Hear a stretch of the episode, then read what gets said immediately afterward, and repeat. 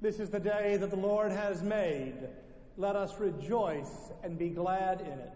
Let us worship the Lord our God.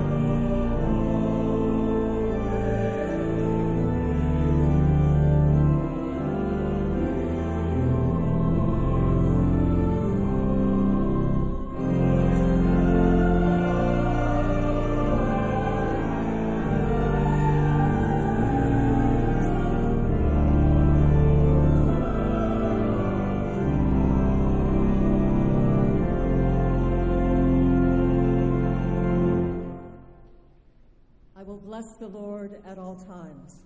God's praise shall continually be in my mouth. My soul makes its boast in the Lord. Let the humble hear and be glad. O magnify the Lord with me, and let us exalt God's name together.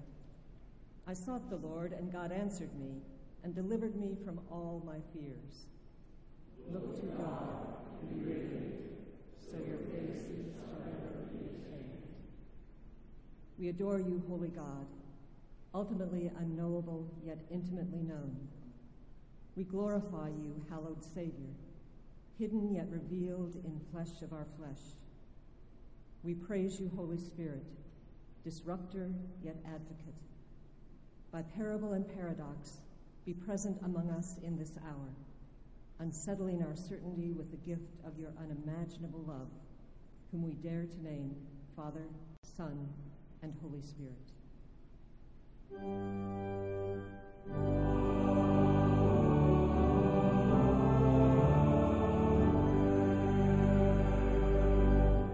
You may be seated.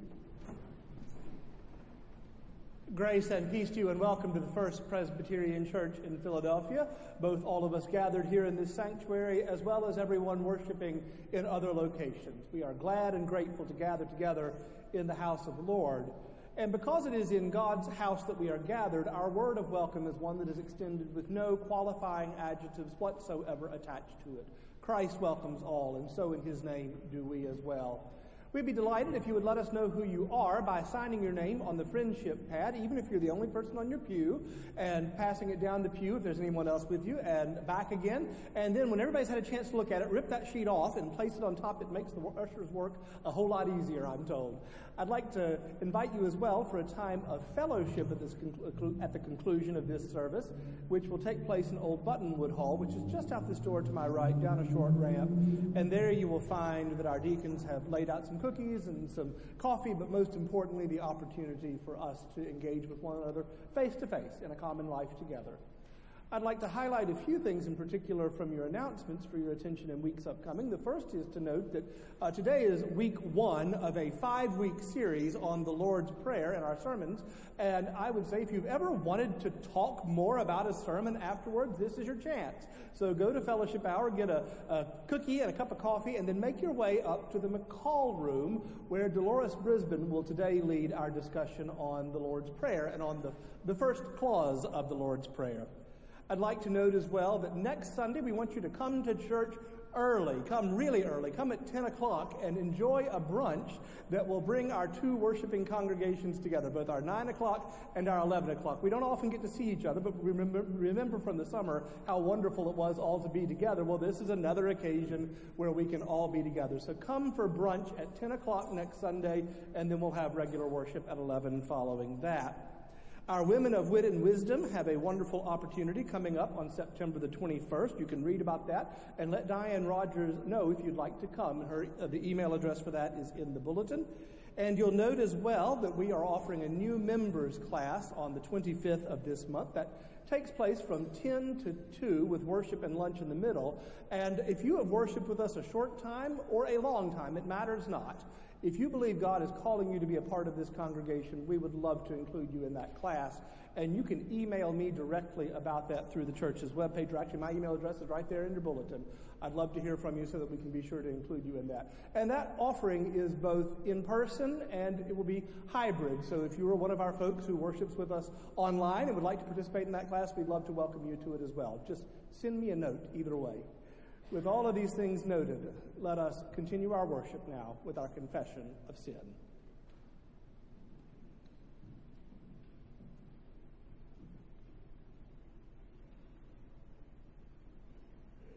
Just so I tell you, there will be more joy in heaven over one sinner who repents, says Jesus, than over 99 righteous people who need no repentance. Trusting in Christ's gracious promise let us together confess our sins. Our Father, which art in heaven, we were made to love and serve you. You call your church into being, that your hallowed name may be a source of constant good news. You have modeled for us what you expect from us, showing us generosity and mercy. But we have been mistrustful of your love we have sought to contain your holiness. We have not lived up to the relationship you want from us. But, merciful God, we know you are a loving parent whose kindness is unfailing. Restore us to right relationship with you, that we might proclaim your good news.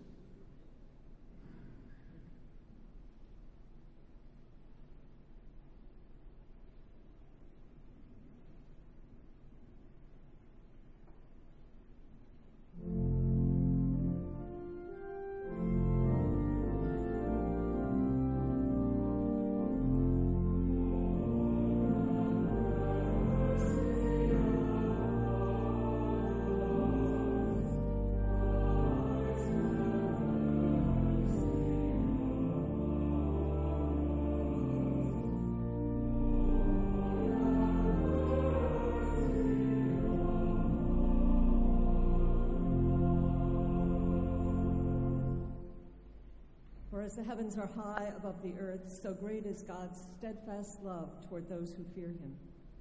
As far as the east is from the west, so far does God remove our transgressions from us. As a father has compassion for his children, so the Lord has compassion for those who fear him. For God knows how we were made. God remembers that we are dust. And in Jesus Christ, God forgives. Believe the promise of the gospel. In Jesus Christ, we are forgiven.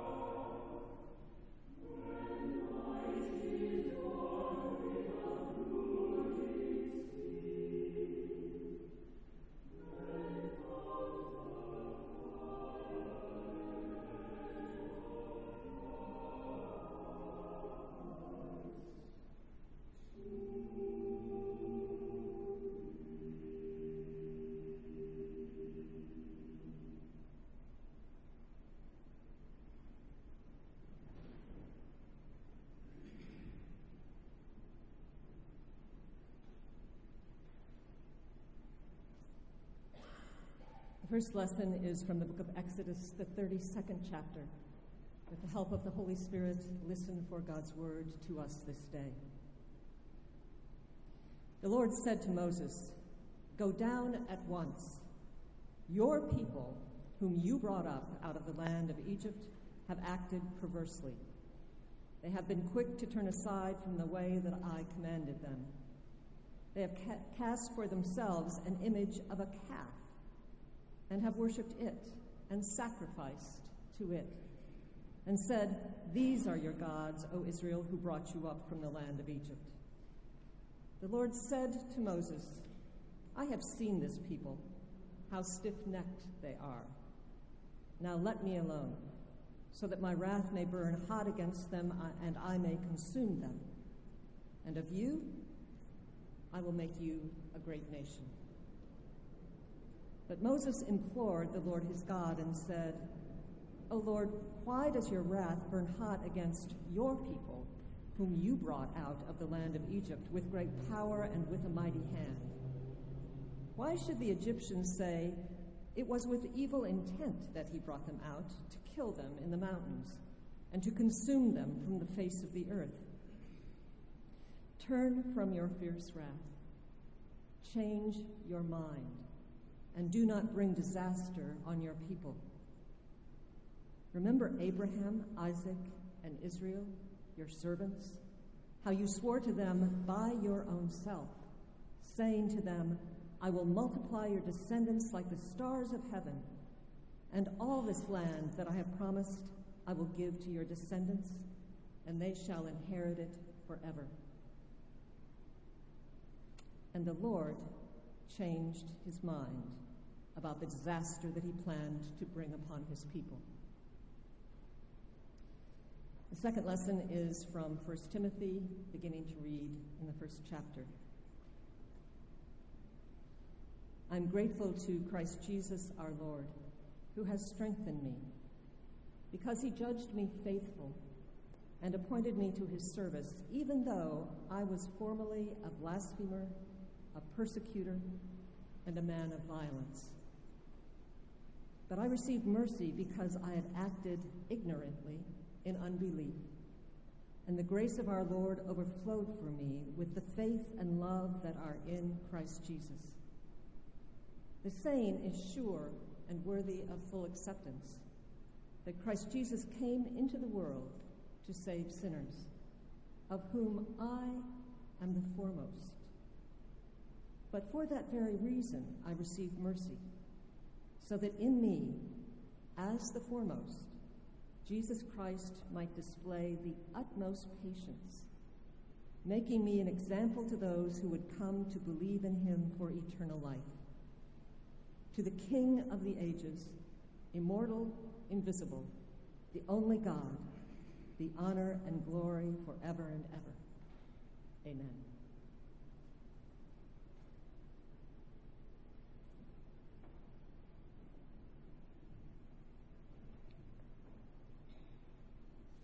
The gospel lesson is taken from the 15th chapter of Luke, the first 10 verses. Continue to listen for the word of God to us this day. Now, all the tax collectors and sinners were coming near to listen to him, and the Pharisees and the scribes were grumbling and saying, This fellow welcomes sinners and eats with them. So he told them this parable. Which one of you, having a hundred sheep and losing one of them, does not leave the ninety nine in the wilderness and go after the one that is lost until he finds it? And when he has found it, he lays it on his shoulders and rejoices. And when he comes home, he calls together his friends and neighbors, saying to them, Rejoice with me, for I have found my sheep that was lost. Just so I tell you, there will be more joy in heaven over one sinner who repents than over 99 righteous persons who need no repentance. Or, what woman, having ten silver coins, if she loses one of them, does not light a lamp, sweep the house, and search carefully until she finds it? When she has found it, she calls together her friends and neighbors, saying, Rejoice with me, for I have found the one coin that I had lost. Just so I tell you, there is joy in the presence of the angels of God over one sinner who repents. This is the word of the Lord. Thanks be to God.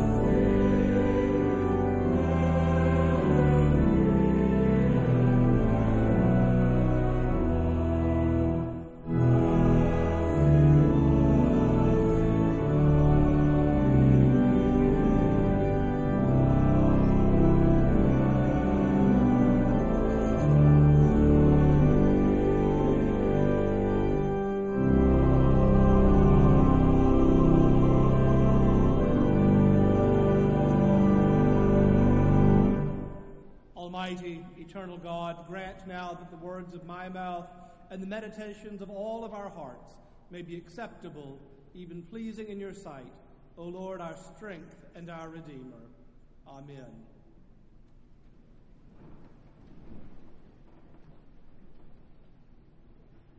A little over 20 years ago, I took a group of recent high school graduates to retrace the footsteps of St. Paul.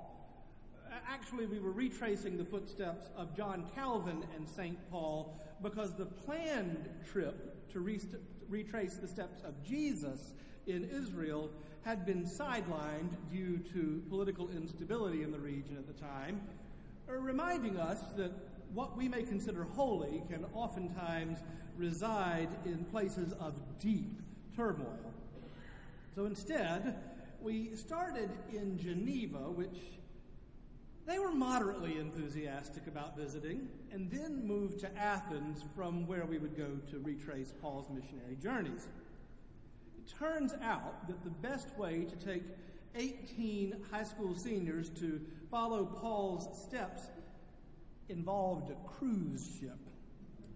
When the itinerary was announced, I found that their enthusiasm for the Pauline corpus suddenly skyrocketed. One of the final stops on our trip, though, had nothing to do with Paul, but instead with St. John.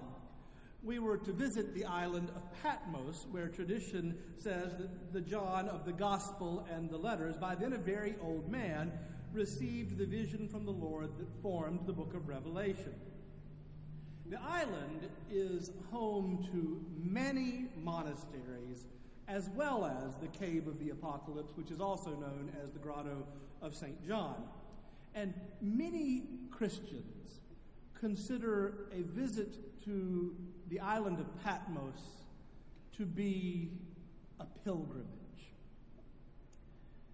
Shepherding a herd of adolescents to visit the holy site did not promise to be a holy experience. They were a rowdy bunch, by then close to the end of their trip and very close to going away to college, and with each passing day, they seemed to get just a teensy bit more rebellious. As my co leader and I shushed them, we worked our way up the winding pathway between the monasteries where the monks were engaged in prayer and silence toward the grotto. We entered the church that is built on the site, and we began to work our way back down into the cave. Just before I was about to fiercely shush them one more time, I noticed that they were growing quieter on their own. Something about the, the weight of the atmosphere seemed to diminish the volume of, of them as well as the other tourists and pilgrims until by the time we reached the place where by tradition John laid his head as he received the vision, everyone had fallen silent,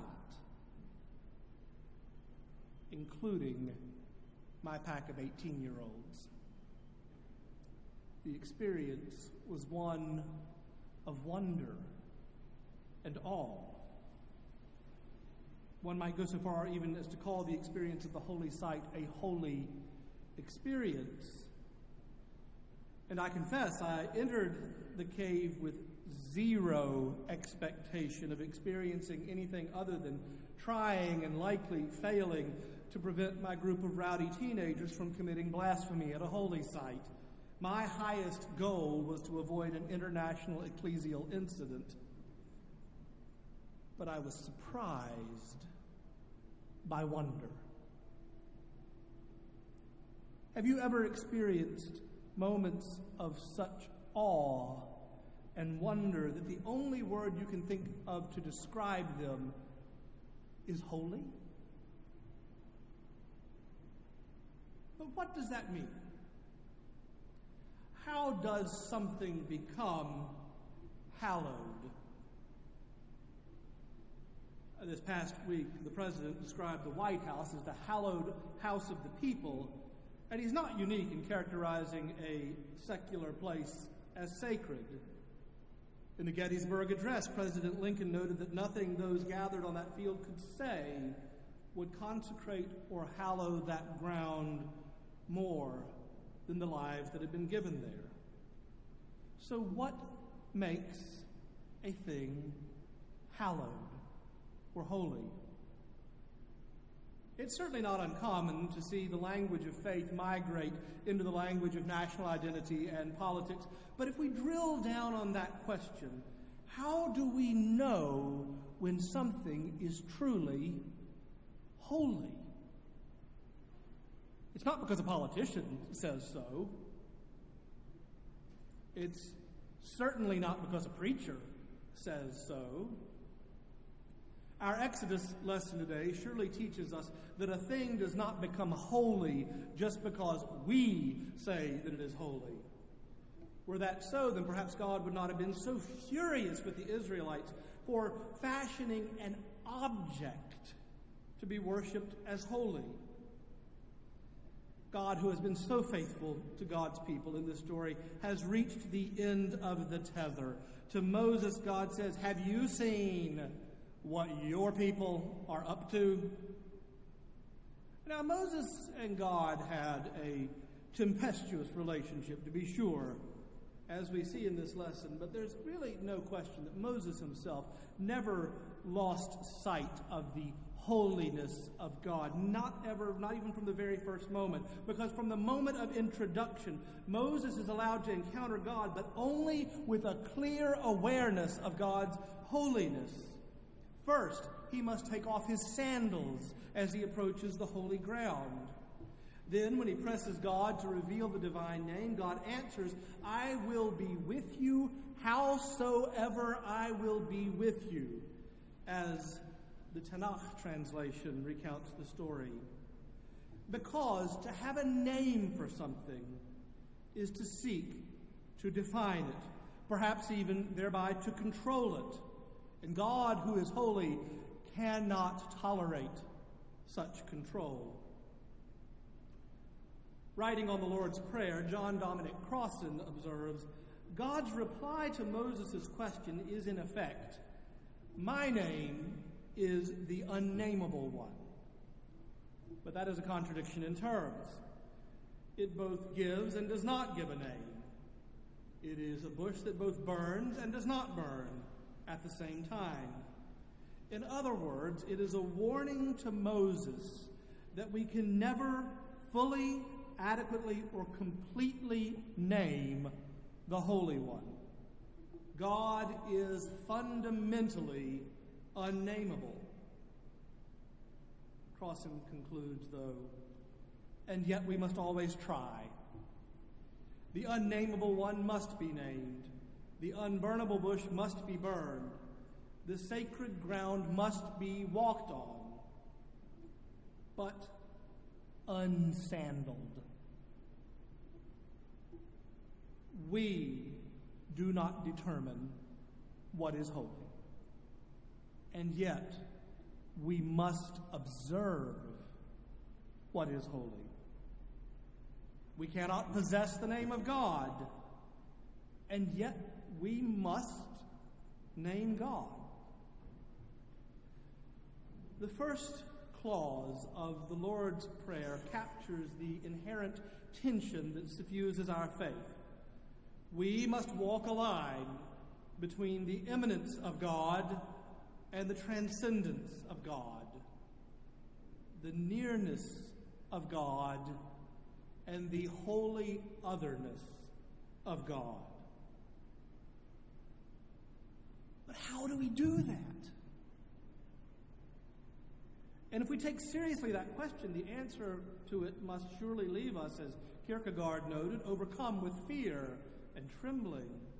Otherwise, we risk treating as ordinary that which is not ordinary, undertaking to describe the sacred with words that will always be profane. If God is holy, and we are instructed to observe God's holiness, hallowed be thy name, we pray each week. How then do we come to God as Jesus instructs us to do? How dare we call God, the infinite, eternal God, by such a relational term as Father. John Calvin said that we can do so only through Jesus Christ. Writing on Calvin's teachings on the Lord prayer, Lord's Prayer, Professor Elsie McKee notes, this is possible only through Christ because it is only in Christ that we have the privilege of becoming children of God when God puts the Holy Spirit in our hearts to enable us to trust and cry, Abba. Without Christ as mediator, there is no possibility of coming to God. However, Christ is the only intercessor we need, and then we, though sinners, may approach our Father directly. Indeed, we must do so, acting in the faith and trust which God's goodness to us inspires. Calvin says that the privilege of calling God Father frees us from our fears. That is how we may approach the Holy God. Naturally, Calvin is writing from a very different theological standpoint from Crossan, separated as they are by both centuries and ideology. Calvin would call the Lord's Prayer a uniquely Christian prayer, whereas Crossan would go so far as to call it a world prayer. But on the point of God's holiness and the mandate both to relate to God as well as to see God as holy, they are in agreement. Our faith holds in tension the reality that God is holy and God wants to relate to us. It will not do to neglect either side of this truth. Both are essential to understanding God. We hold in tension the truth that God is the Good Shepherd and is also a jealous God who becomes infuriated with the faithless pursuit of idols. The Good Shepherd will leave the larger flock to bring home one errant sheep, is the same God who demands of Moses that he take off his shoes. The God who sees one coin as equal to the whole Musk and Bezos fortunes, with us being the coin in this analogy, is the God who despaired over the faithlessness of God's people in making idols and tried to disown them to Moses, who promptly insisted on giving them back. When Jesus tells us that we may address God as Father, gender is not the issue. The point is, we are invited to use relational language. We use the language of closeness. This is the language of family. But then Jesus immediately adds, Hallowed be thy name, and reminds us that we cannot possess God, but instead must be possessed by God. Giving us freedom to use language to address God does not then mean that we can use that language to define that which we are allowed to know only through divine revelation. God is revealed in Jesus Christ fully, but God is revealed in hiddenness. Just as a Coke bottle cannot hold the ocean, but nonetheless what is contained is very much the ocean, so Jesus Christ reveals to us everything we need to know about God, but that does not mean that we can contain God in our language. So, where does that leave us? With the experience of holiness. What do we do when we encounter the moments, as we surely do, that take our breath away? The sacred space that surrounds the birth of a child or the sacred journey we take with loved ones as we accompany them as far as we can to death, but then relinquish them in trust to our God, whom we are allowed to call Father.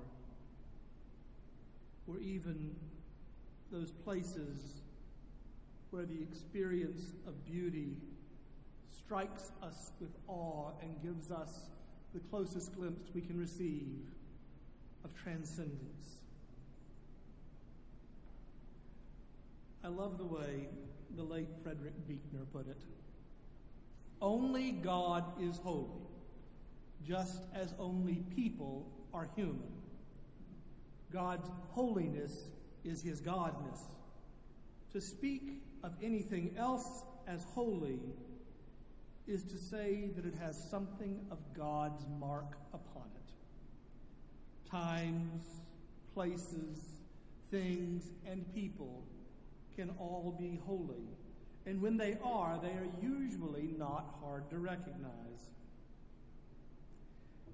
He goes on. One holy place I know is a workshop attached to a barn. There's a wood burning stove in it made out of an oil drum. There is a workbench, dark and dented, with shallow, crammed drawers, behind one of which a cat lives.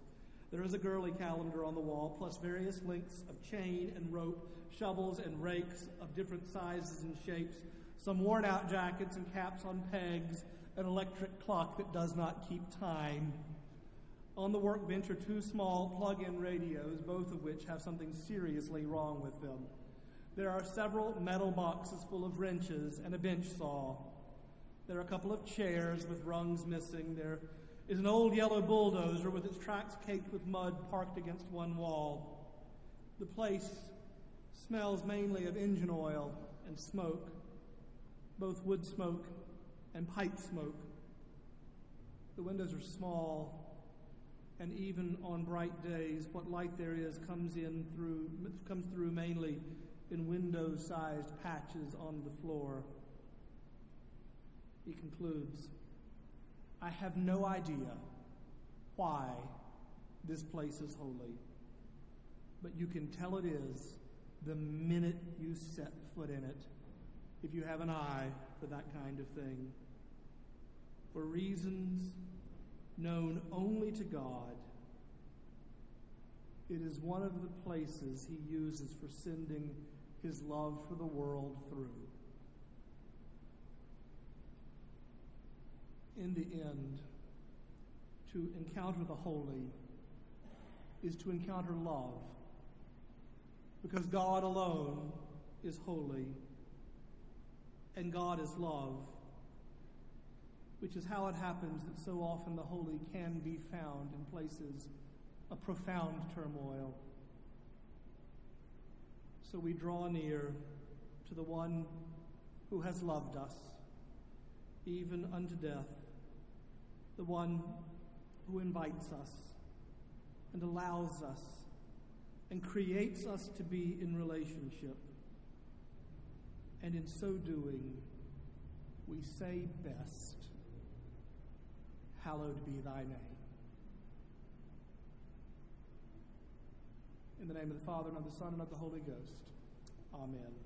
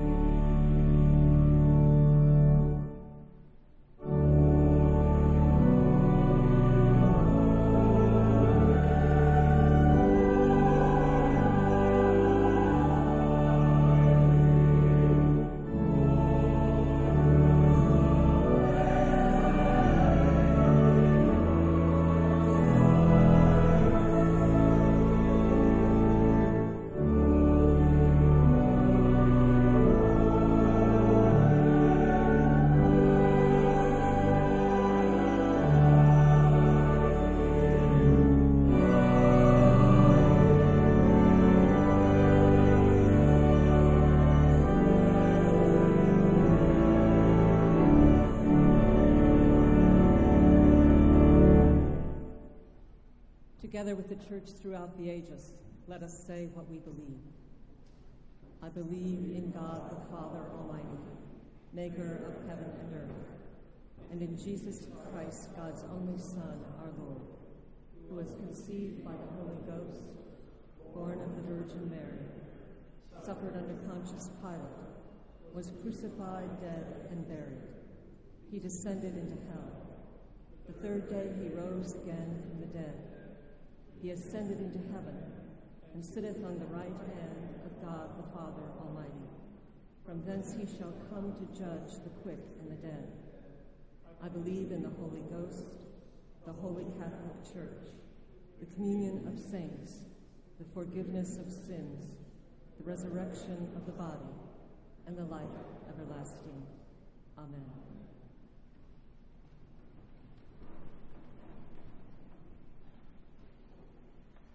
In the presence of the Holy God, let us humbly present our lives, our tithes, and our offerings before the throne of grace.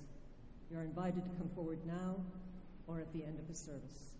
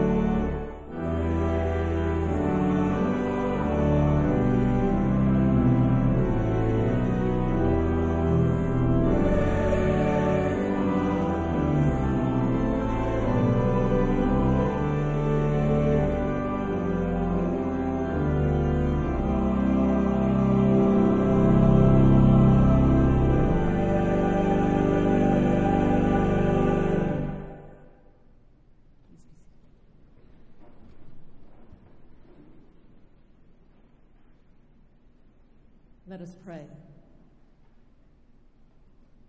Holy, holy, holy Lord God Almighty, who was and is and is to come, whose dwelling place is on high and yet who has pitched a tent in the midst of our broken lives, who is without image and yet whose glory we see in the face of Jesus Christ, who is transcendent above our highest thought and immanent closer to us than our every breath like the elders of old, in thanksgiving for all that you have been, all that you are, and all that you will be, we cast our crowns before you, lost in wonder, love, and praise. High and Holy One, behold us who are like the returned exiles in Jerusalem, both rejoicing because we are home, yet weeping before the temple still in ruins.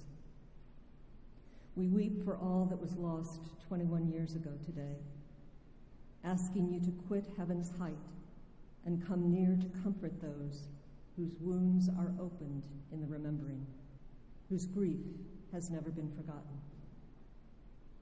But we also ask you to stoop to our need as a people. Look with mercy on our nation 21 years later, so full of pride and confusion so, so sure of our own righteousness and so deeply involved in unrighteousness, so confident of our own power and so imprisoned by our fear of the other. Purge us of the vainglory which confuses our counsels, and visit your children with the wisdom of humility and charity. Remind us of the divine majesty under whose judgment we all stand and of the divine mercy of which we and every other child of yours have common need.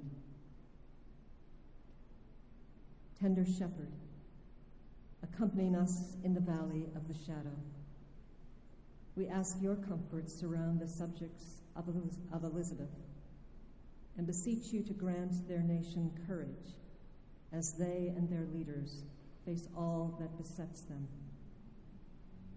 We continue our prayers for the people of Ukraine, crying with them that your will be done on earth, that the conflict end, and the lives torn asunder by a tyrant be made whole. Until that day, O Most High, be the refuge and fortress for all who live in the crossfire, so that they might not fear the terror of the night or the arrow that flies by day.